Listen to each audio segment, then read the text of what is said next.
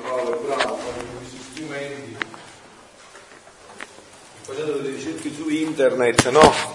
E, mm, eh, mi chiedeva, dice, ma qua eh, come sarà la faccenda, no? Che sta leggendo delle, eh, diciamo, dei, dei come potremmo dire, dei profeti moderni no? che parlano di questi momenti così difficili dell'umanità. No? Allora io vi ho detto già, non è facile prevedere questo, però potremmo fare una cosa, potremmo chiedere con la preghiera che il Signore ci dia una luce speciale. Che succede? Chi parla? Il mio telefono? Chi è? No, è qua che vostro.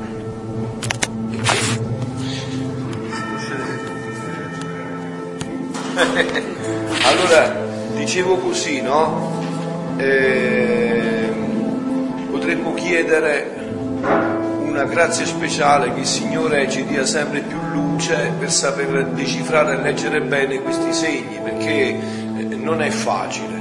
Però in questo Giampaolo eh, mi diceva una cosa che invece è facile, e io concentrarmi se poi io ridimentico, una cosa che è facile invece è che cioè in una di queste diciamo, richieste che poi converge un poco pienamente con quello che si dice a Meggiugorio, no? si chiede di fare sempre più gruppi di preghiera insieme. Eh, la parla di un sacerdote insomma coraggioso, mi pare che usava questo termine, che aiuti le anime ad entrare un poco, ecco, questo qua potremo cercare di farlo più profondamente cioè di riunirci più profondamente con, mod- con queste preghiere che poi vedete po' stato poco tutto imperniato il mio sacerdozio praticamente, no? adesso tra poco ce ne andremo a fare tre ore di preghiera, no? quindi dico cioè cerchiamo un po' insieme di vedere e di leggere questi segni anche alla luce di questo dono che ci è stato posto nelle mani della divina volontà. Quindi io direi adesso anche per voi, no? C'è un'urgenza che sempre più ci formiamo perfettamente su questo per aiutare tante anime a portarle dentro questo dono indescrivibile, no? sia con la preghiera, con la vita, ma sia anche con una seria formazione. Perché nel mondo di oggi, dove tutto è cercato di perché, ma per come, insomma, essere impreparati significa non fare un buon lavoro, no? Cioè, cerchiamo di formarci, lasciate perdere, se voi siete convinti di quello che vi ho fatto ascoltare, no? ricordate il brano che vi ho fatto ascoltare, cioè se voi siete convinti che la felicità, la realizzazione dell'uomo avviene in questo, scusate, voi avete trovato la pietra preziosa, no? dice il Vangelo, adesso perché per questa pietra preziosa non prendete tutto? Non ho capito, cioè a chi aspettate? Questa è sicuramente una certezza. Cioè se questa pietra preziosa è stata trovata, no? se qua Gesù ci dice esplicitamente che è solo questo, che tutto il resto, anche nel, nel, diciamo, nei vertici no, della, del cammino spirituale, ma è sempre un 50%, solo questo può realizzare pienamente l'uomo. Allora voi avete avuto la grazia insieme con me di conoscere questo di cui stiamo parlando, però questo già è una sicurezza che avete nella vostra vita. Iniziate a lavorare forte su questa sicurezza che magari Dio, proprio lavorando su questa sicurezza, ci darà luce per tutto il resto. Perché noi potremmo diventare no, de, delle ancore di salvezza per tanti fratelli in quei momenti. Potremmo essere la roccia a cui tanti fratelli si possono aggrappare. Eh, ma se noi siamo ricotta, quando si aggrappano, cadiamo, e cadono loro, no? Cerchiamo questi momenti di grazia di viverle sempre più profondamente, di essere fedeli a questi incontri, adesso di ritornare a casa spinti da tutti questi stimoli, di leggere gli scritti, di cercare no, di coinvolgere altre persone. Cioè Monica per esempio mi diceva di alcune persone che aveva incontrato, ho detto Monica digli di venire a questi incontri, poi se non vogliono venire allora capisci, però tu digli di venire a questi incontri, di venire a sentire, a, a, ad entrare, cioè cerchiamo di coinvolgere quante più anime possibile in questo disegno. Perché anche voi se siete qua, siete qua perché altri vi hanno coinvolto. Allora cerchiamo di non perdere più tempo, no? Mi diceva Tonino eh, che il vescovo Scannavino con cui hanno fatto un incontro, anche un incontro proprio qua, no? eh, diceva che voleva dare titolo a una futura, poi vi faremo avere le volantini perché ci saremo anche noi a parlare della divina volontà, no? Diceva che voleva dare il titolo, com'era Tonino? Dici un poco per piacere.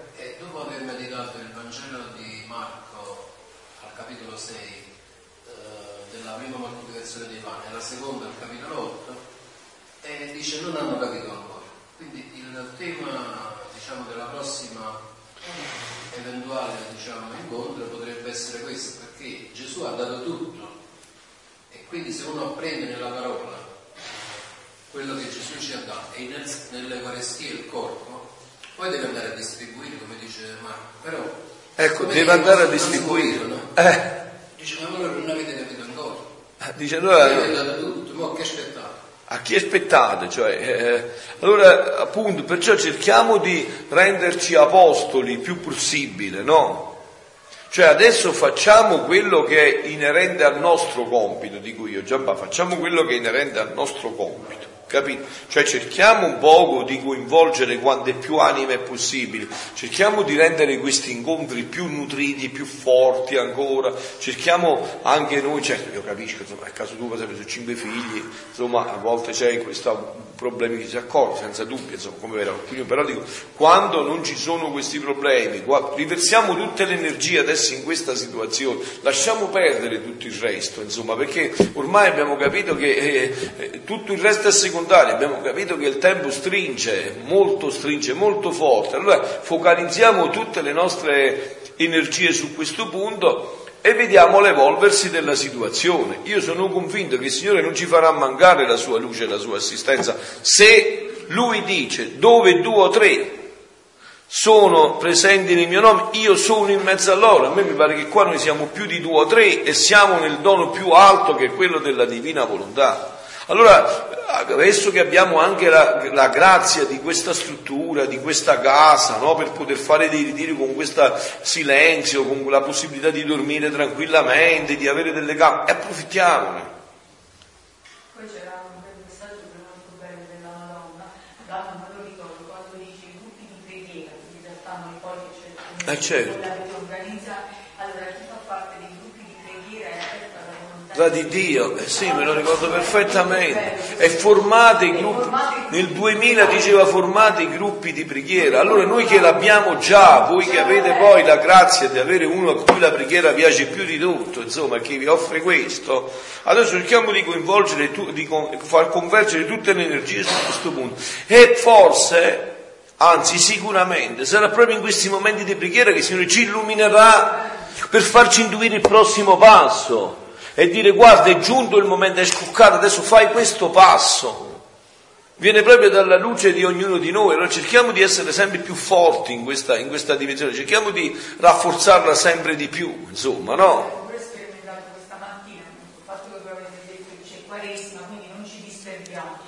dalle 10, 10 10 abbiamo iniziato il rosario, però è stato un rosario dove abbiamo fatto il più pellegrinaggio, eh, quello lì, dove abbiamo proprio letto tanto, tanto, tanto che è durato un'ora. Hai detto a loro il fatto di stasera? Sì. Perfetto. Allora continuiamo un attimo questo, questo discorso. Allora, dove eravamo precisamente? Pagina 21 era? Sì, sì. Allora, invece perché volle fare la sua volontà, cambiò la nostra sorte e siccome era decretato che io dovevo scendere sulla terra e quando la divinità decretata decreta non c'è chi la sposta, solo cambiai modo ed aspetto, ma vi scesi, ma sotto spoglie umilissime, povere, senza nessun apparato di gloria, sofferente e piangente, a carico di tutte le miserie e pene dell'uomo. Ecco, vedete, qua com'è per l'aspetto negativo, può essere per l'aspetto positivo. Cioè qua Gesù dice era decretato che io dovevo incarnarmi e farmi uomo. Quando la divinità, la Santissima Trinità decreta, non c'è niente da fare, è decretata e si realizzerà. L'uomo, gli uomini diavoli, tutto quello che volete voi, possono opporre delle resistenze, ma Dio troverà un'altra strada per approdare. Così anche nel bene. Adesso noi sappiamo che questo regno è stato decretato Il regno della divina volontà è stato decretato, cioè questo regno si deve realizzare. Adesso noi lo possiamo con la nostra mancata risposta posticipare o con la nostra accelerata risposta anticipare con la nostra risposta, con anime che riusciamo a coinvolgere in questo disegno, no? Per esempio io che mi sono tutto coinvolto in questo disegno, adesso mi trovo una comunità con cinque suore, con tre giovani, quattro anzi con me, che stiamo già tutti introdotti in questo, con Concetta come laica consacrata, già tutti inseriti in questo con voi che avete, proprio perché c'è stata una comunità che è coinvolta in questo, vi sta coinvolgendo in questo disegno. E allora se ognuno di noi no, diventa questo apostolo e trova anime che penetrano bene quello che sta qua e iniziano a vivere fino in fondo questa attività, eh, noi, noi facciamo quello che dice la Madonna, cari figli ho bisogno di voi, senza di voi non posso. O poi, in questa istanza, ve lo dissi già l'altra volta, se ognuno sente nel cuore di tuffarsi ancora di più, e lo faccia, che il Signore farà capire il futuro passo quale sarà. Quindi la volontà umana mi faceva venire a trovare l'uomo infelice, cieco, sordo e muto, pieno di tutte le miserie, e io per guarirlo le dovevo prendere sopra di me e per non incutere loro spavento dovevo mostrarmi come uno di loro per affratellarli con me e dar loro le medicine e i rimedi che ci volevano. Sicché l'umano volere tiene la potenza, sentite, di rendersi felice o infelice, santo o peccatore, sano o malato. L'umano volere, cioè la nostra volontà opera queste scelte. Questa volontà che, come vi ho detto, è ineludibile. Questa volontà con cui avremo sempre a che fare perché è un dono che ci è stato dato e che possiamo far diventare danno. Vedi dunque, se l'anima si decide di fare sempre, sempre la mia divina volontà e di vivere in essa, cambierà la sua sorte. Allora, come vedete qua, c'è prima di tutto una decisione. E fino a che Gesù non vedrà che la nostra decisione è vera, non ci fa capire il passo susseguente. È così Giampaolo. Cioè fino a che Gesù non ci vede che la nostra decisione è vera nei fatti, perché papà non ci dà un peso superiore a quello che possiamo portare. Se tu non sei deciso, che ti serve sapere il passo dopo se non hai fatto il passo prima? Se tu devi arrivare dove sta Giampaolo adesso e non fai un passo, perché Gesù ti, fa sapere, ti deve far sapere che a secondo c'è una trappola e devi dare? Tanto tu non ci vai. Non è necessario che tu sappia questo. E in questo si muove anche lo Spirito Santo, perché se in come uh, gruppo ci muoviamo in questo, lo Spirito Santo ci dà la luce più grandi per capire tutto questo. Sì.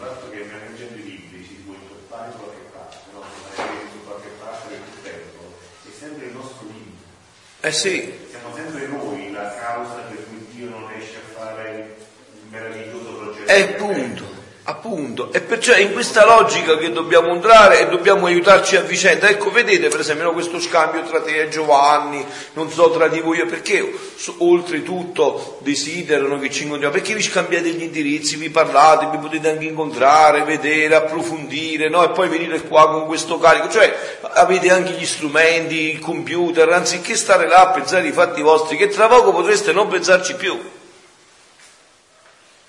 Questo può diventare un, un coso per uno scambio, per eh, portare coinvolgere altre persone, eh, fare un cenacolo in famiglia e poi portarli qua a questo incontro, coinvolgere altre situazioni, no? Anche perché siete relativamente vicini, insomma, per esempio, tra Caserta, Montefusco, voglio dire, è tutta una zona che, che si potrebbe coinvolgere in tutto questo, no? E allora ognuno di voi si deve attivare adesso liberamente e profondamente in questa dinamica, no? Allora eh,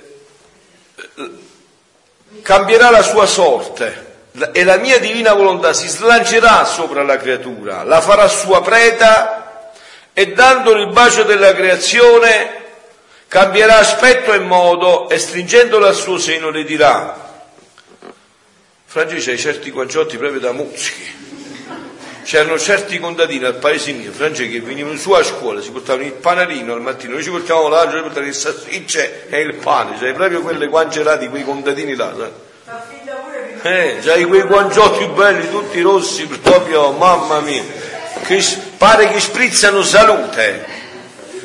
Mettiamo tutti da parte per te e per me sono ritornati i primi tempi della creazione, tutto sarà felicità tra te e me. Vivrai in casa nostra come figlia nostra, nell'abbondanza dei beni dei creatori, del tuo creatore. Senti, mia piccola neonata della mia divina volontà, se l'uomo non avesse peccato, non si fosse sottratto dalla mia divina volontà, io sarei venuto sulla terra, ma sai come? Pieno di maestà, come quando risuscitai dalla morte, che sebbene avesse la mia umanità simile all'uomo, unita all'eterno Verbo, ma con quale diversità? La mia umanità risuscitata era glorificata, vestita di luce, non soggetta né a patire né a morire. Invece la mia umanità prima di morire era soggetta, sebbene volontariamente, a tutte le pene, anzi fu l'uomo dei dolori. E siccome l'uomo aveva ancora gli occhi abbacinati dall'umano volere, ancora abbacinati dall'umano volere, non trovo dov'è qua, ecco, e quindi ancora malato, pochi furono quelli che mi videro risuscitato. Ecco, vedete, qua c'è un passaggio che mi interessa per quello che ci stiamo dicendo, no? Non può darsi che noi non riusciamo a vedere con chiarezza cose che altri magari già vedono con chiarezza perché i nostri occhi purtroppo sono ancora un poco, come dire, offuscati.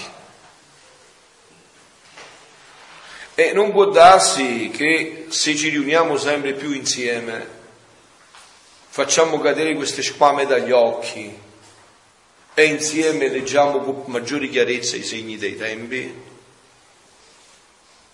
anche e soprattutto confrontandoli con la Sacra Scrittura? Giampaolo mi diceva poco fa, vi ho detto salendo sopra, no? Mi diceva, ma guarda padre, però a me questo, queste, queste, rivelazioni, queste, mi hanno aperto gli occhi sull'Apocalisse. Adesso io vedo che sta scritto nell'Apocalisse, riesco a penetrarla molto più profondamente. Mi sembra che sta scritto chiaro proprio che cos'è il primo sigillo, il secondo sigillo, il terzo sigillo. Eh, ma pure Giampaolo aveva letto tante volte questa Apocalisse. Come? Eh, vedi? Certo, no, no, però certo. Ma l'hai fatto svegliare. Eh, quello c'ha pure i guangiotti come, come Giovanni, come Francesco, vedi? Caro mio, uno meglio dell'altro proprio. Ma prima che arrivassero i messaggi che sono poche settimane fa, ma non hai riscordato la chiave di Salotto? Perché avevo proprio a leggere l'Apocalisse di nuovo. Leggevo, leggevo, leggevo, ma non c'è la chiave, cioè non so capire qual è la chiave per poter capire il periodo in cui ci troviamo noi per poter poi leggere gli chiarimenti. Come sono arrivato a leggere anche quelle altre cose, eh, è stato chiarissimo. Eh, e come vedete voi, cioè, più si approfondisce, poi al tempo tempo il Signore è così appunto. E questo dovrebbe essere la forza che scaturisce da questi momenti di preghiera, da questo confronto tra di noi, perché diventa stimolante. Noi ci siamo sentiti diverse volte con Giampaolo in questa settimana telefonicamente, dopo la dimissione del Papa Giampaolo, ma come si legge questo segno, tu che ne pensi, tu che ne... Cioè diventa un fatto che stimola, il fatto che stimola ti pone il cuore in ricerca, il cuore in ricerca, perché vedete Dio ha sempre questa dinamica, diceva Sant'Agostino e anche il cardinale Newman, no? quello che ha beatificato Benedetto XVI, diceva Dio è papà. Allora che cosa avviene? Che come papà, però è un papà insomma infinito, eterno, che fa? Ti suscita un desiderio nel cuore, no? Per esempio, faccio un caso mio personale, no? Dio ti suscita il desiderio nel cuore di eh, farti sacerdote mentre lavori all'ufficio imposta. E tu ti coltivi questo desiderio, inizi a pregare, dici, ma chissà che non sia proprio così, no? Allora Dio che fa? Se vede che questo desiderio è vero, che tu lo alimenti, che tu lo nutri, no? Ah, se vedi che tu questo alimento eh, lo nutri, no? E tutto il resto, che fa eh, Dio? Ti fa trovare la condizione esterna, come nel mio caso. Mi fece trovare un sacerdote nel confessionale a quale io potetti aprire il cuore eh, al nord mentre lavoravo, quindi quasi 30 anni fa, che mi disse ma tu hai mai pensato a questo? Ma guarda che io vorrei farti fare questa esperienza qua e si aprì il canale che ha realizzato tutta la mia vita. E così avviene sempre.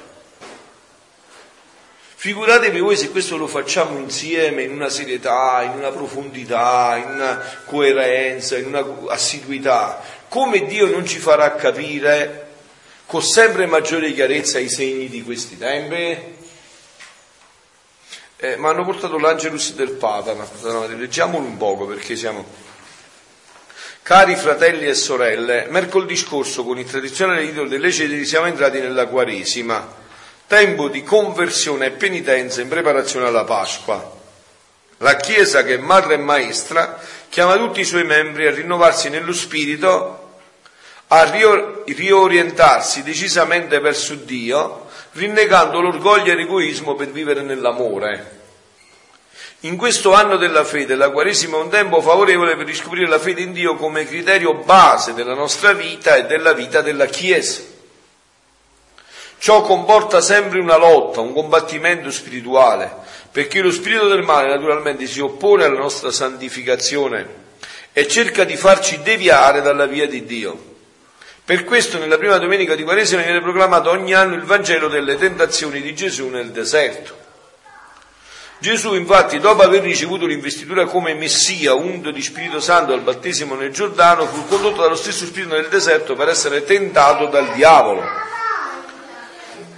Al momento di iniziare il suo ministero pubblico, Gesù dovette smascherare e respingere le false immagini di Messia che il tentatore gli proponeva ma queste tentazioni sono anche false immagini di uomo, che in ogni tempo insidiano la coscienza, travestendosi da proposte convenienti ed efficaci, addirittura buone. Gli evangelisti Matteo e Luca presentano tre tentazioni di Gesù, diversificandosi in parte solo per l'ordine. Il loro nucleo centrale conquista sempre nello stesso, sempre nella strumentalizzazione di Dio per i propri interessi dando più importanza al successo o ai beni materiali. Il tentatore è subdolo, non spinge direttamente verso il male, ma verso un falso bene, facendo credere che le vere realtà sono il potere e ciò che soddisfa i bisogni primari. In questo modo Dio diventa secondario, si riduce a un mezzo, in definitiva diventa irreale, non conta più, svanisce. In ultima analisi, nelle tentazioni è in gioco la fede, perché è in gioco Dio. Luisa dirà nei suoi scritti cosa è la fede, gli dice Gesù, la fede è Dio, vedi di Papa. Nei momenti decisivi della vita, ma ben vedere in ogni momento, siamo di fronte ad un bivio, sentite, vogliamo seguire l'io o Dio? L'interesse individuale oppure il vero bene sta proprio parlando della sua scelta, eh? questo conferma tutto quello che vi ho detto. Cioè tu che sei un buon pensatore, poi leggi di quest'Angelus conferma perfettamente quello che vi ho detto, vede? Continua ancora a, essere, a chiarire tutte le sue scelte. L'interesse individuale oppure il vero bene, ciò che realmente è bene, come ci insegnano i padri della Chiesa, le tentazioni fanno parte della discesa di Gesù nella nostra condizione umana, nell'abisso del peccato e delle sue conseguenze. Una discesa che Gesù ha percorso sino alla fine, sino alla morte di croce e agli inferi dell'estrema lontananza da Dio. In questo modo egli è la mano che Dio ha teso all'uomo, alla pecorella smarrita, per riportarla in salvo come insegna Sant'Agostino, Gesù ha preso da noi le tentazioni per donare a noi la sua vittoria. Non abbiamo dunque paura di affrontare anche noi il combattimento contro lo spirito del male. L'importante è che lo facciamo con Lui, con Cristo, il vincitore. E per stare con Lui rivolgiamoci alla Madre Maria, Invochiamola con fiducia filiale nell'ora della prova e lei ci farà sentire la potente presenza del suo Figlio divino per respingere le tentazioni con la parola di Cristo e così rimettere Dio al centro della nostra vita.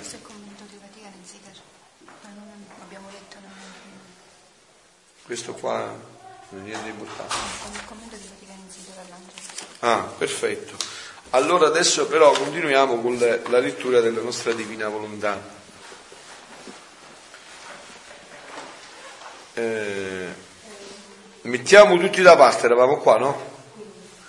Eh?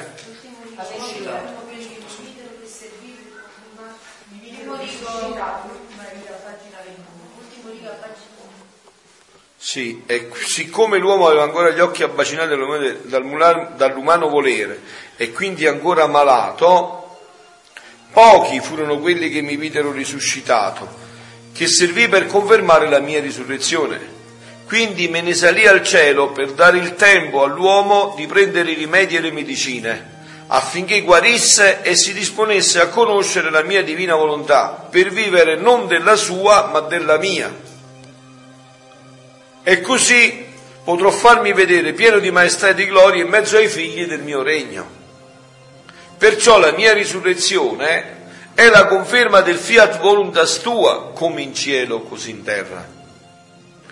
Dopo un sì lungo dolore sofferto dalla mia divina volontà per tanti secoli, di non tenere il suo regno sulla terra, il suo assoluto dominio, era giusto che la mia umanità mettesse in salvo i suoi diritti divini e realizzasse il mio e il suo scopo primiero, di formare il suo regno in mezzo alle creature. Oltre di ciò tu devi sapere per maggiormente confermarti come la volontà umana cambiò la sorte sua e quella della divina, e della divina volontà a suo riguardo, in tutta la storia del mondo due solo hanno vissuto la volontà divina senza mai farla loro. E fu la sovrana regina ed io. E la distanza, la diversità tra noi e le altre creature è infinita tanto che neppure i nostri corpi lasciarono sulla terra. Erano serviti come, rimasero sulla terra, vuol dire qua, no? I nostri corpi, una dice, erano serviti come reggia del fiat divino, che esso si sentiva inseparabile dai nostri corpi. E perciò reclamò e con la sua forza imperante rapì i nostri corpi insieme con le anime nostre nella sua patria celeste. Ed il perché di tutto ciò? Tutta la ragione sta perché mai la nostra volontà umana ebbe un atto di vita, ma tutto il dominio e il suo campo d'azione fu solo della mia divina volontà. La sua potenza è infinita, il suo amore è insuperabile. Ecco, vedete, noi oggi ci troviamo in questo tempo proprio perché l'uomo ha fatto un percorso tutto all'opposto di questo. E oggi siamo quasi al vertice di una volontà umana che agisce totalmente indipendentemente dalla volontà divina. Questo è quello che il Papa ha definito come la lotta tra l'io e Dio.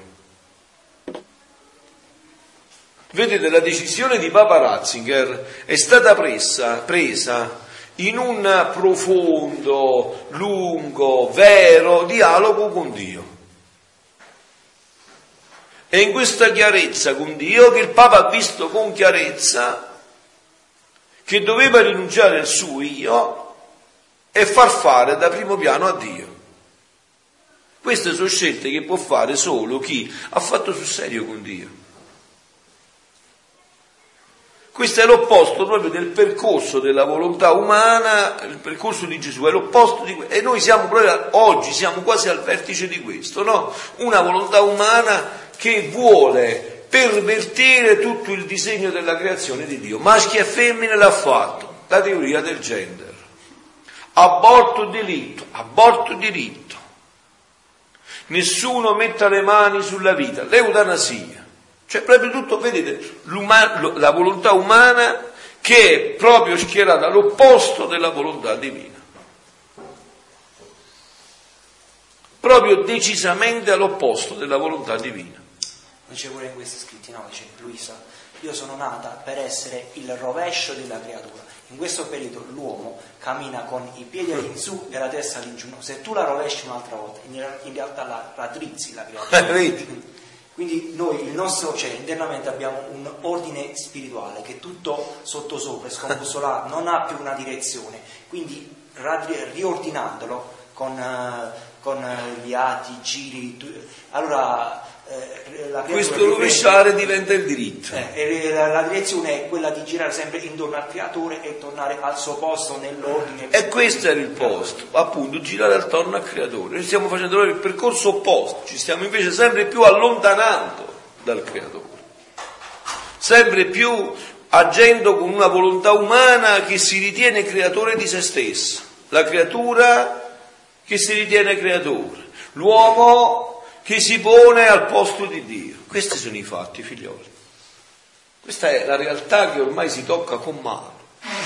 Anche il frutto di queste leggi, no? È tutto questo. È un uomo che ha il delirio dell'onnipotenza e che con la sua umana volontà si vuole porre al posto di Dio. Questo è come? Questo è il cammino invece della vera e totale guarigione, anzi della reintegrazione dell'uomo in quello che era il disegno originario di Dio. Nella creazione dell'uomo in quello che era... dice il Papa in questo Angelus, riordinarsi verso Dio. Riordinarsi, proprio così, è un riordinarsi verso Dio. Ah. Richiama all'ordine appunto, alla sposta e allo scopo per cui la creatura era stata creata, no? Eh, dopo ciò ha fatto silenzio e io mi sentivo che nuotavo nel mare del Fiat. E oh quante cose comprendevo e il mio dolce Gesù ha soggiunto. Figlia mia col non fare la mia divina volontà la creatura mette in scompiglio l'ordine che tenne la divina maestà nella creazione. Come ha detto Domenico l'uomo cammina al contrario la testa a terra e i piedi in alto disonora se stessa, scende nel basso, si mette a distanza col suo creatore, perde il principio, il mezzo e la fine di questa vita divina che con tanto amore le venne infuso nell'atto di essere creata. Voi volete sapere il mondo in questo momento dov'è? Chi ha una Bibbia, no? Il Vangelo, una Bibbia qua. Ecco, datemi un po' una Bibbia per piacere. Ecco qua. Allora, Beh, questa è una Bibbia seria o è una Bibbia protestante? Ah, ecco. Ho visto qua. Ecco qua.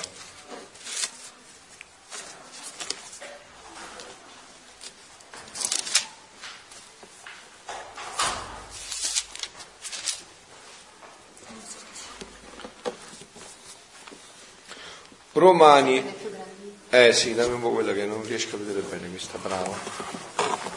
Dai, mettigliela dentro, gliela dai un po'. Ecco, questa perché...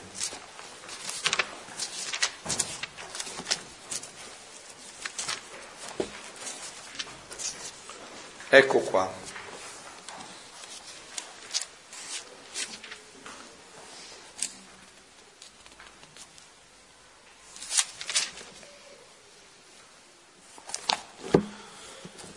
È la lettera ai Romani, il giudizio già effettuato è San Paolo, no?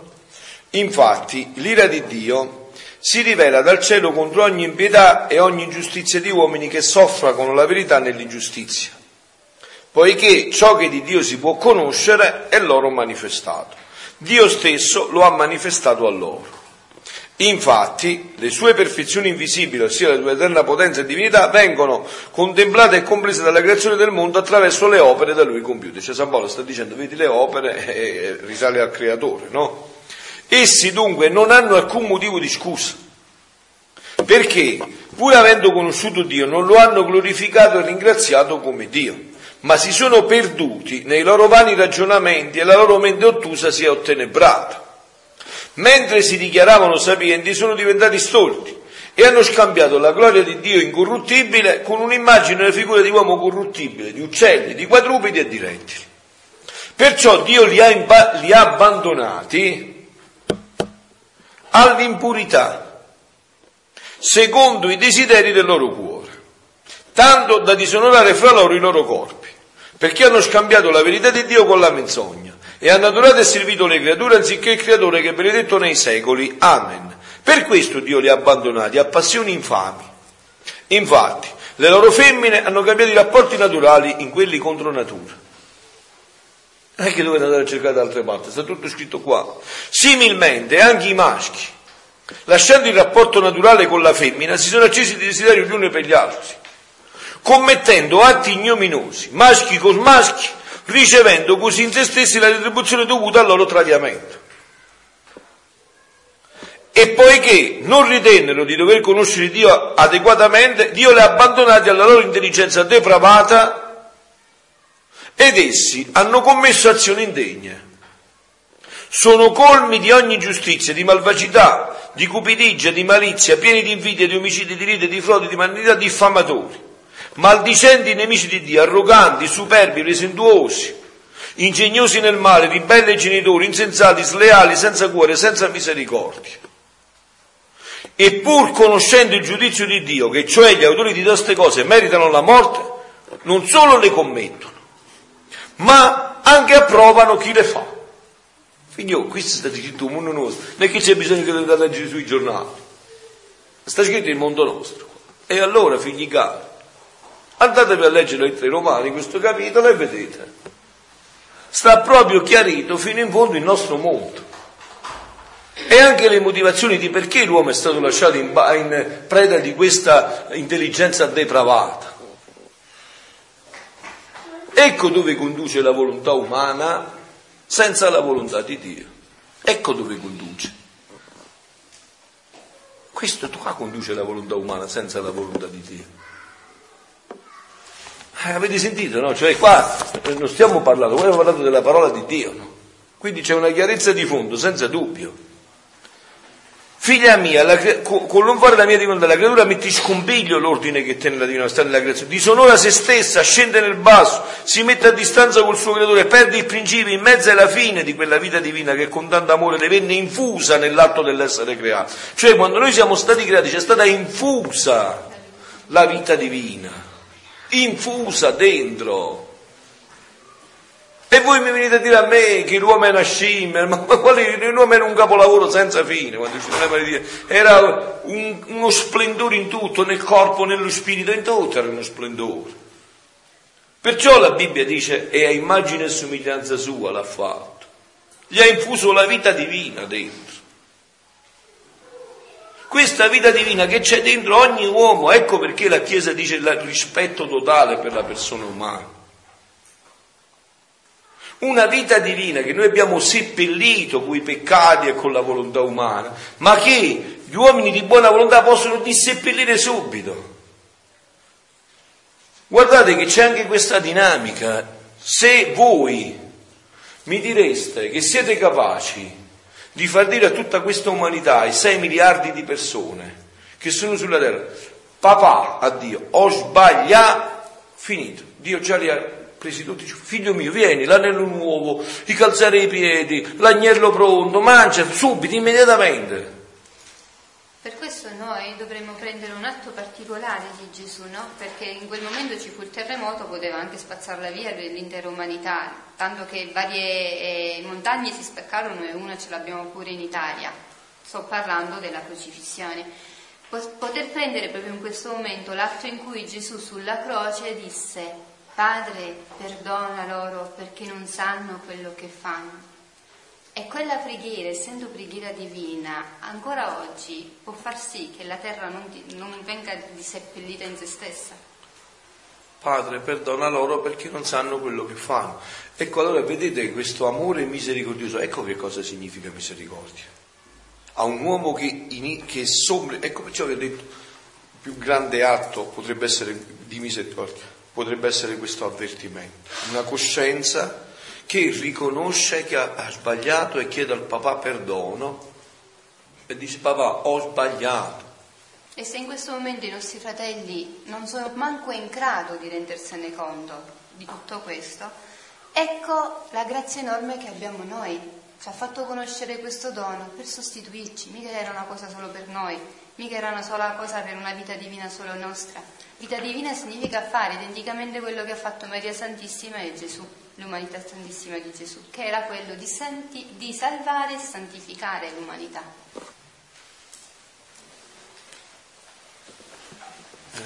Noi amiamo, amavamo. Noi amavamo tanto quest'uomo che mettevamo in lui come principio di vita la nostra divina volontà. Ecco il principio della nostra vita. Questo è il principio. La divina volontà, cioè noi siamo Dio per partecipazione. Volevamo sentirci rapire da Lui, volevamo sentire in Lui la nostra forza, la nostra potenza, la nostra felicità, il nostro stesso ego continuo. E chi mai poteva farci sentire e vedere tutto ciò se non la nostra divina volontà bilocata in Lui? Volevamo vedere nell'uomo il partatore del suo creatore, il quale doveva renderlo felice nel tempo e nell'eternità. Perciò, con il non fare la nostra divina volontà, sentimmo al vivo il grande dolore della nostra opera disordinata. Il nostro ego finì, la nostra forza rapitrice che doveva rapirci per dargli nuove sorprese di felicità si convertì in debolezza, insomma si capovolse. È quello che ha detto Domenica, no? L'uomo che cammina con la testa a terra e i piedi in aria. Ecco perciò che non possiamo tollerare un tale disordine nell'opera nostra. E se tanto ho detto sul mio fiat divino, è proprio questo lo scopo, che vogliamo mettere l'uomo nell'ordine, affinché ritorni sui primi passi della sua creazione e scorrendo in lui l'umore vitale del nostro volere, forma di nuovo il nostro portatore, la nostra reggia sulla terra, la sua e la nostra felicità. Ma questo avverrà, carissimo Giovanni, non ti preoccupare, non ti devi eh, scoraggiare, perché questo si chiama dono, quindi ci verrà dato questo dono. Gesù approfondisce quest'ultima parte nel volume 32, no? Dice una, una, volta che noi diamo un dono, mai per nessun motivo al mondo lo ritiriamo. Quando abbiamo creato l'uomo, l'abbiamo creato in, mettendo dentro la vita divina, infondendo infondendogli questo dono. E questo non verrà mai ritirato. Dentro di noi c'è già la vita divina, solo che, come diceva il padre, l'abbiamo talmente sommersa con tanti atti umani che l'abbiamo quasi seppellita. Adesso dobbiamo fare il lavoro contrario. Fino adesso l'abbiamo seppellita, adesso dobbiamo tirare su giù con le pale e fare, fare quegli atti divini, quindi quello che ordinariamente, quotidianamente facciamo, perché ogni atto divino va a togliere questo mucchio. E questi atti che divini che cosa sarebbero? Riconoscere questa volontà divina che già c'è dentro di noi, riconoscerla, ridargli il primato assoluto. Questa volontà divina che non è che è esterna a noi, è dentro di noi. Ed è dentro tutto ciò che ci circonda, riconoscerla nel sole, riconoscerla nella pioggia, riconoscerla nell'erba, riconoscerla nel vento, riconoscerla nel fratello, riconoscere questa volontà divina.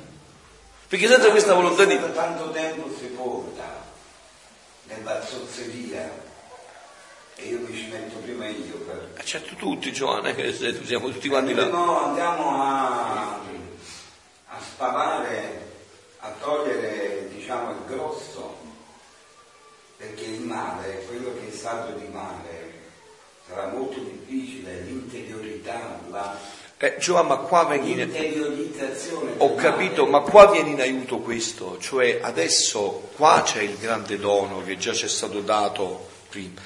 Questi atti, questi giri, fatti continuamente, sono come un'anestesia mentre fai questo. Non senti neanche il lavoro delle mani che vanga, perché è talmente... Ecco, vedi che cosa ha fatto Gesù con me, con te, no adesso. Ci ha fatto prima vedere lo splendore e la bellezza di questo dono. Adesso noi sappiamo a cosa stiamo tendendo. Non so, ti faccio un esempio pratico, no? Metti che Dio mi porta con un elicottero sulla cima di una montagna e qua mi fa vedere che c'è un tesoro preziosissimo, stupendo, che renderà felice tutta la mia vita, materiale, spirituale, morale. Io ne ho la certezza assoluta dentro di me, che è proprio così. Poi mi riprende con l'elicottero e mi mette giù alla montagna. e mi dice a papà figlio mio sali. Eh, guarda che cioè c'è uno slancio dentro di me, ma io quando salgo scivolo, mi sbuccio le ginocchia, non ce la faccio, mi devo riposare, però so dove sto tendendo. Non ho dubbi, l'ho visto quel tesoro e so che è mio. E so che quel tesoro è stato dato da me e so non solo che mio papà brucia, brama, arde dal desiderio che io mi riprenda quel tesoro per essere come lui. Allora certo c'è la fatica, come no? Certo c'è lo sforzo, però so dove tendo. Ma poi c'è un'altra cosa in più, però questo di qua è chiaro che è necessario la conoscenza per approfondire questi scritti. Eh, essendo atto divino, hanno la grazia il, di entrare così profondamente dentro di noi, di estirpare quasi addirittura il ricordo del male stesso sì, sì, che c'è dentro di noi. Certo. Poi bisogna fare, come dice Gesù in un altro passo, un atto di volontà umana per riavvoltonarsi nuovamente nel fango del nostro male, ma questo lo vogliamo noi. Lui addirittura con questi atti divini toglie proprio alla radice il male che abbiamo fatto. Spolverizza, lui fa tutta una serie di ideologie, no? Spolver- e non solo, ma poi che cosa succede?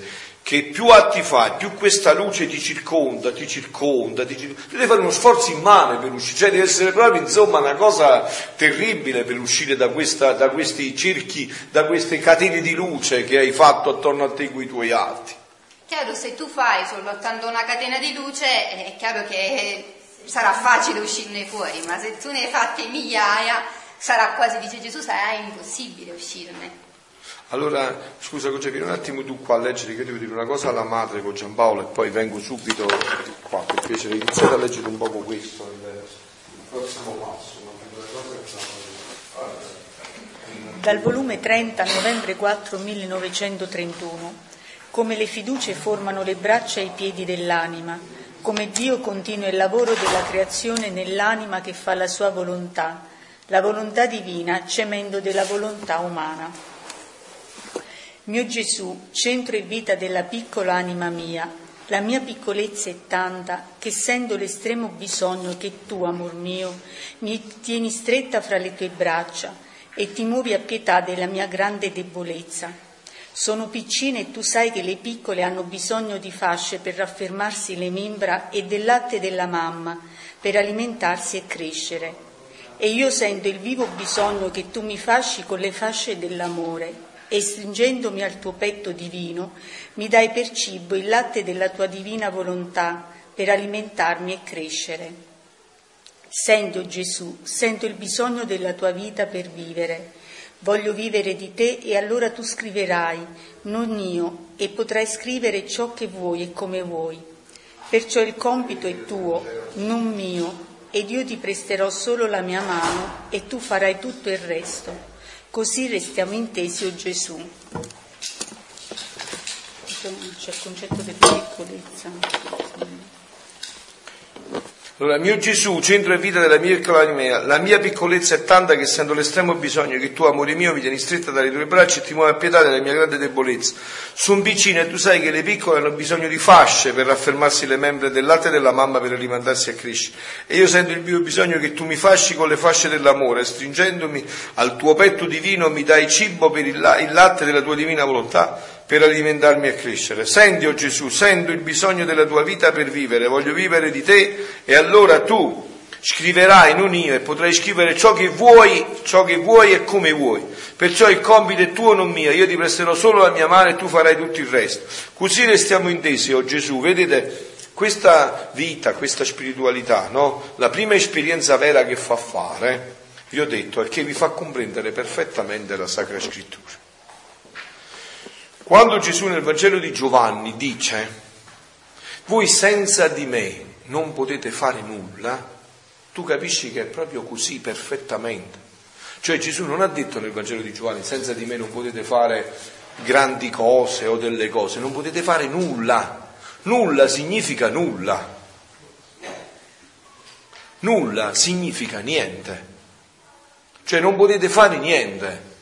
Ecco che cosa ti fa comprendere la divina volontà, che tu così eri stato fatto.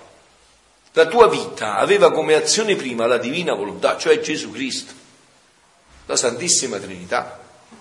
Infatti nei primi volumi parla del concetto di unità, poi man mano la, la lontana, cioè lo, non ne parla più per arrivare al concetto di unità, Appunto. nulla è. In nulla è ancora di più. Eh, infinitamente di più che l'umiltà, dell'umiltà anche perché, cioè noi non possiamo parlare di umiltà, perché l'umile è stato solo Dio, che da ciò che non era si è fatto quello che era. Insomma, se tu mi dici a me che sono il mondezzaio, mi stai dicendo la verità, cioè dove sta questa umiltà? Fammi capire, no? dove sta questa umiltà? Cioè chi si conosce lo sa, no? Cioè, come ha detto prima Giovanni, no? Cioè, chi si conosce, no? che, che, che, che umiltà è? Dove sta l'umiltà? No, no, no, ma stavo dicendo chi nella verità, no, chi si vede, dove la prende quest'umiltà? Cioè, noi eh, la citiamo come virtù, ma eh, l'unico, l'unico, vero umile è solo Dio, che da ciò che non era è diventato quello, eh, che era diventato quello che non è. Lui è l'umile. Ma noi, insomma, per quando ci possiamo sforzare, diciamo sempre la verità. Infatti i santi veri non si sorprendevano di qualunque cosa di negativo dicessi nella loro comunità, dicevano, ma tu ancora non mi conosci bene. San eh, Filippo Neri diceva, mamma, io so come esco, prete, ma non so come ritorno. E non diceva tanto per dire, perché era cosciente che i fatti stavano proprio così, stavano proprio in questo modo. Quindi una prima esperienza sempre più profonda che fa fare questi scritti e ti fa comprendere il senso profondo della Sacra Scrittura. Il fatto dove Gesù, come vi ripeto, dice senza di me non potete fare niente, tu ne hai una certezza interiore e capisci, brami, ardi, bruci dal desiderio che Gesù venga a vivere in te. Perché capisci che veramente senza di lui tu tutte chiacchiere, tu non puoi fare nulla. Come? Neanche, neanche il male, appunto, perché se la volontà divina non ti sostiene, neanche il male puoi fare. Cioè, non è che ci sono chiacchiere. Onde, abbandonandomi nelle braccia di Gesù, fare, mi sentivo sussurrarmi all'orecchio dolcissimo che mi diceva, mia piccola figlia, quanto più sarai abbandonata in me, tanto più sentirai la mia vita in te e io prenderò il posto di vita primaria nell'anima tua. Vedete, quanto più sarai abbandonato in me, tanto più sentirai la mia vita in te. Cioè, quanto più farai esperienza del tuo nulla, tanto più ti sentirai riempita del mio tutto. Io prenderò il posto di vita primaria nell'anima tua. Sappi che le vere fiducie in me formano le braccia dell'anima e i piedi per salire fino a me e stringermi tanto forte da non potermi svingolare da lei. Sicché chi non ha fiducia non ha le braccia né piedi, quindi è una povera storpiata. Perciò la tua fiducia sarà la tua vittoria su di me e io ti terrò stretta nelle mie braccia, attaccata al mio petto, per darti il latte continuo della mia divina volontà. E così risponde a Giovanni. Poco fa no? lui diceva, ma quando abbiamo fatto tanti eh. atti, eh, la, bisogna avere fiducia completa in lui. Ora tu devi sapere che ogni qualvolta l'anima fa la mia volontà, io riconosco me stesso nella creatura. Riconosco le mie opere, i miei passi, le mie parole, il mio amore. Ne avviene che il creatore riconosce se stesso nella creatura e riconosce le opere sue e la creatura, operando nel creatore, e si riconosce in lui. Questo riconoscersi a vicenda Dio e l'anima chiama il primo atto della creazione. Ecco qual è l'atto, della prevenzione. Dio ti riconosceva e tu riconoscevi Dio. Adesso, allontanandoci da questo, l'uomo non riconosce più Dio, non lo vede più. Tanto da dire che non c'è, non esiste, che siamo uniti per caso. E stesso Dio non riconosce più la sua creatura. Dice, ma questo è il capolavoro che io ho fatto. Questo è il capolavoro che io ho fatto. Questa è la mia immagine e somiglianza. Questa è la mia immagine e somiglianza, questo è l'uomo che ho fatto. Il capolavoro, il prodigio, la meraviglia che è uscita dalle mie mani. Questa è. Questa è la meraviglia. Voi immaginatevi che dolore, no? È nel cuore di Dio vedersi la sua creatura da quel capolavoro che era a dove si è degenerata sempre di più in tutto questo. Continuo un attimo, che devo andare su il mano. Mi avviene che il creatore riconosce se stesso nella creatura e riconosce le opere sue. E la creatura, operando nel creatore, si riconosce in lui. Questo riconoscersi a vicenda, Dio e l'anima, chiama il primo atto della creazione.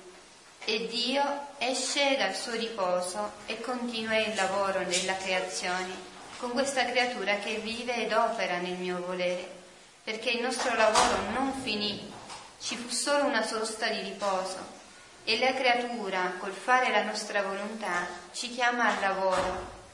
Ma dolce chiamata, perché per noi il lavoro è nuova felicità, nuova gioia e prodigiose conquiste. Quindi non facciamo altro che continuare i nostri sfoghi d'amore, di potenza, di bontà, di sapienza inarrivabile che danno principio nella creazione e la creatura sente che il suo Dio non riposa per lei, ma continuo il lavoro della sua opera creatrice. Questo dovreste avere un poco una visione quasi completa della divina volontà, no? perché se no non, non capiamo come avviene questo riconoscere di, di, conoscersi di Dio dentro la creatura. La creatura, ehm, rifacendo tutto quello che Dio ha fatto nella creazione e nella, nell'umanità santissima di Gesù, eh, la creatura riconosce Dio in tutta la creazione e, e Dio si riconosce nella creatura perché non è più la creatura, ma eh, Facendo mio tutto l'operato di Maria Santissima o dell'umanità Santissima di Gesù, Dio si riconosce, però se no così non abbiamo chiaro come avviene questo riconoscersi. Io riconosco Dio perché riconosco la volontà santissima di Dio nel sole, allora che ne so, posso, dico, dico, Gesù, metto il mio chiamo, ti adoro, ti benedico, ti lodo e ti ringrazio nell'immensità della luce e del calore del sole. Riconosco la tua santissima volontà e non sono più io che ti prego, ma è la tua volontà santissima che ti prega nel sole, ti riconosce e ti chiede fa, di far venire il regno della divina volontà sulla terra. Perciò dice eh, Gesù, dice, ma tu sei, eh, la creatura deve essere il nostro eco sulla terra, perché dobbiamo trovare nel nostro amore, la nostra lode, tutti i nostri atti che chiedono il fiat che venga a regnare sulla terra, no? Perché dice quando noi eh, anche nelle nostre opere vogliamo sentire in lei il calpestio dei nostri passi, la nostra voce in tutta la creazione, quando abbiamo fatto la creatura, l'abbiamo fatta a nostra immagine e somiglianza. Se ciò non avessimo fatto, non sarebbe stata un'opera degna di un Dio, un'opera completa, cioè, come se una madre avesse partorito un figlio e l'avrebbe fatto tutto di simile a lei, o una pianta avrebbe partorito una pietra, un uccello, cioè così noi l'abbiamo fatta tutta uguale a noi, tutto e per tutto. Questo, eh, gli atti dovrebbero raggiungere l'atto continuato. Questo con pazienza, con... non è che avviene dall'oggi al domani, perché vi ho spiegato, no, la vita è vita, non è che si cresce, un bambino, Emanuele non è che diventa uomo, così ci vorrà del tempo. Però ricordiamoci che un atto divino è sempre atto divino e, non può produrre atti umani, così eh, come un albero di mela non può produrre castagne. Atti divini producono sempre atti divini. Allora, com'è che Dio mi riconosce? Io mi faccio miei, vieni divina volontà a camminare in me, ecco la necessità degli atti. Praticamente so... facciamo da umanità a Gesù. Sì. Nuovamente si ripete. Come Gesù è cresciuto in grazia e sapienza, più ti faceva più cresceva, così si ripete in noi la stessa identica dinamica. È lui che cresce e quindi è Dio che ci riconosce. Se no, anche quello che leggiamo senza questo diventa un po' astratto. Allora per questo c'è necessità da parte vostra, se adesso sentite il bisogno, perché dopo domani vi direte, sapeste avessimo ascoltato, non ci sarà la possibilità e quindi queste luci non crescono, queste conoscenze non crescono dentro di noi perché siamo stati noi ad abortirle, a non averle volute sposare e quindi di infelicitarci. Però se no non capiamo, molti passi saranno troppo astratti, se no anche in questo passo voi direte ma sì, Dio si riconosce, ah che bello, e io mi riconosco in Dio, ah che bello, sì, ma come si fa sto fatto? Perché poi crescendo questa vita di Dio dentro divina dentro di noi, noi sentiremo, avvertiremo Dio dentro di noi. Addirittura dice Luisa che Arriveremo al punto in cui lo sentiremo sensibilmente. Luisa sentiva e palpitò con le orecchie di Gesù dentro di lei, sentiva la sua voce dentro di lei. E ma questo avverrà per ciascuno di noi Per questo anche Giovanni Paolo II diceva nel terzo millennio o sarà mistici, sarà mistici in questo senso, o, o, o il cristianesimo scomparirà, perché o si vivrà della divina volontà o l'umanità non avrà futuro. Ma questo ce lo dice la Madonna Gian Meggiugorio. Però se non avete questa luce, non, dico per chi è appena arrivato, però per chi è più vecchio, vi sarete, vi, perché adesso già siamo nel volume 30, eh, quindi siamo già abbastanza avanti, vi sentirà strano, chiaro che Gesù non è che al volume 30 adesso mi spiega come riconoscersi, no? Però vi manca però qualcosa a voi. Che danno principio nella creazione. La creatura sente che il suo Dio non riposa per lei, ma continua il lavoro della sua opera creatrice.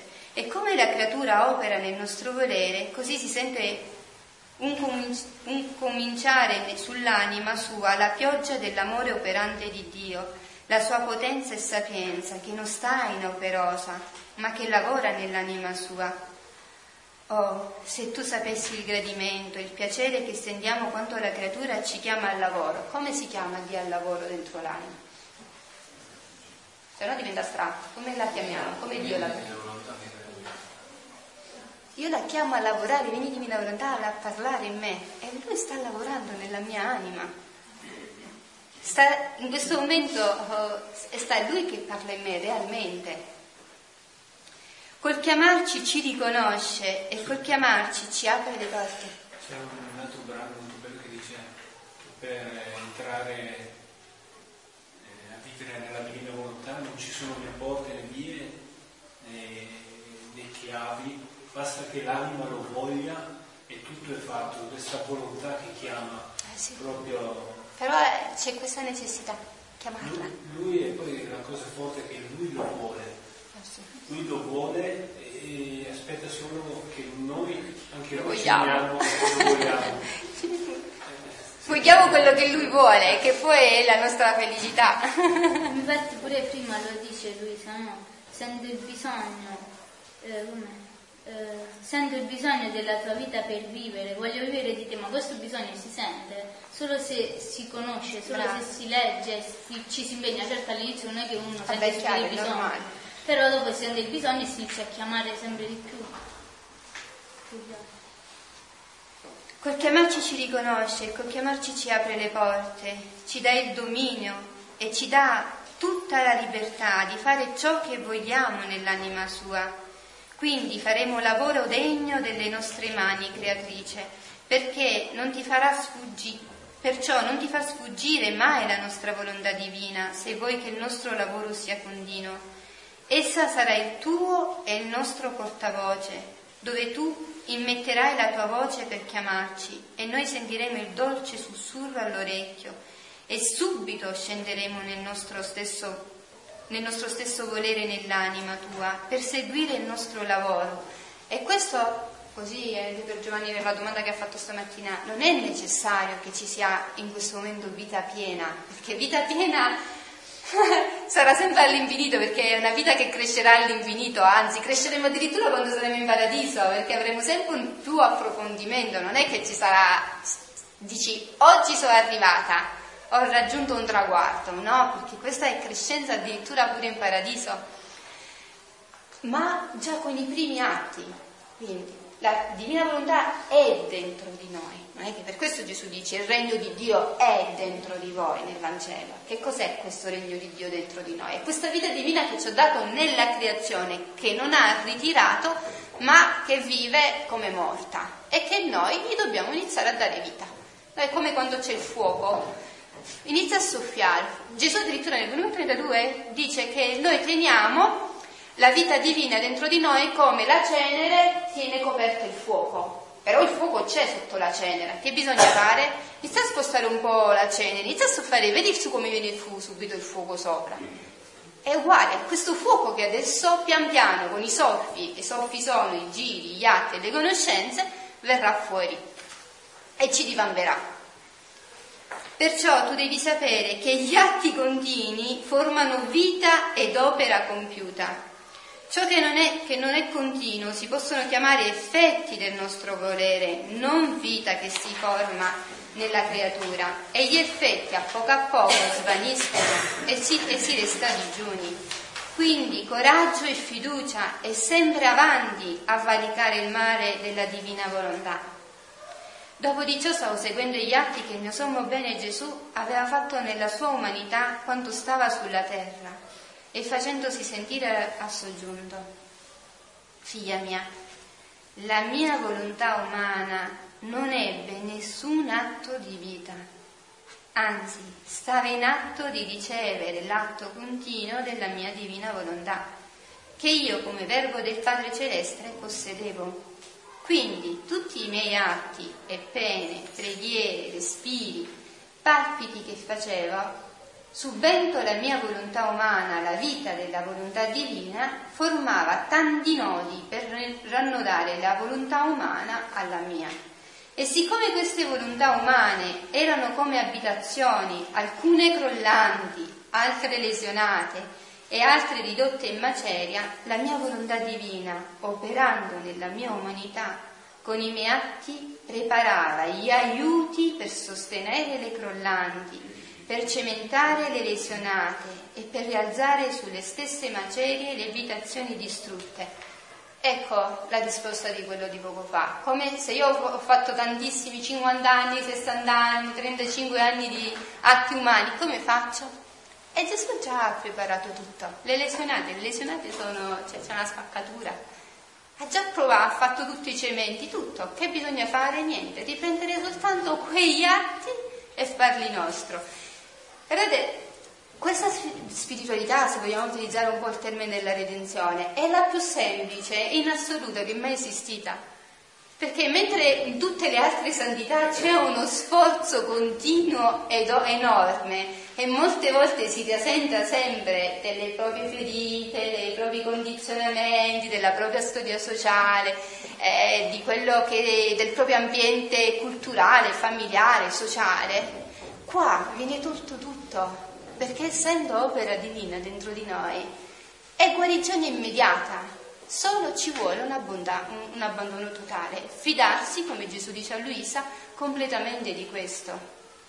Nel momento in cui io inizio a dire ma come avviene, ma io ancora non mi sento, già entriamo nell'umano e facciamo un atto di volontà umana che a posto di aiutarci e rialzarci ci deprime, ci debolisce e ci ottenebra. E più pensieri del genere abbiamo, e più questa vita divina diminuisce, perché non è che diminuisce in sé per sé, è che noi la blocchiamo e la ottenibriamo sempre di più, per cui saremo noi stessi, la o diciassettesima ora della passione, Gesù dice siete voi che fomentate con i vostri dubbi, i vostri problemi e le vostre cose al demonio il lavoro. Ma Dio non è che il, non, il demonio non voleva manco lavorare, siamo noi che gli prestiamo con un piccolo dubbio il lavoro e poi lui lavora all'infinito, chiaro? Perché come ci ha detto il Papa ci vuole allontanare, non vuole che noi se già non vuole che una creatura si santifichi, immaginatevi se vorrebbe che una creatura entri nella santità della divina volontà. Solo che se noi facciamo gli atti, lui ha sempre meno possibilità di avvicinarci. Perché, dice Gesù, sembra la diciassettesima ora della passione. Fa... È, quella è proprio una scuola di vita nella divina volontà, non bisogna farli tanto per farli. Pensieri santi hanno così potere che allontanano tutti. Allora, se io faccio le ore della passione bene, anche le riflessioni pratiche le faccio bene, tanti dubbi, tante domande che ci siamo portati in questi gruppi di preghiera, che sono mezzi divini e mezzi umani, eh, sarebbero eliminati. Dobbiamo solo metterci l'attenzione e questi momenti di, di divina volontà saranno solo momenti divini che ci robusteranno, sarà un apporto, già ve l'ho detto un miliardo di vino, continuo di divinità. Cioè noi da qua dentro dovremmo andare via che siamo dei colossi. Non comprendo come. Andiamo via da colossi quando ritorniamo dopo una settimana, dopo 15 giorni, per questo è, ritorniamo ad essere pulcino. Non comprendo, quindi c'è qualcosa che non è stata, è stata spezzata. L'ultimo pezzo. Io nulla facevo per me, non avevo nessun bisogno, facevo tutto per rifare, riabilitare le umane volontà.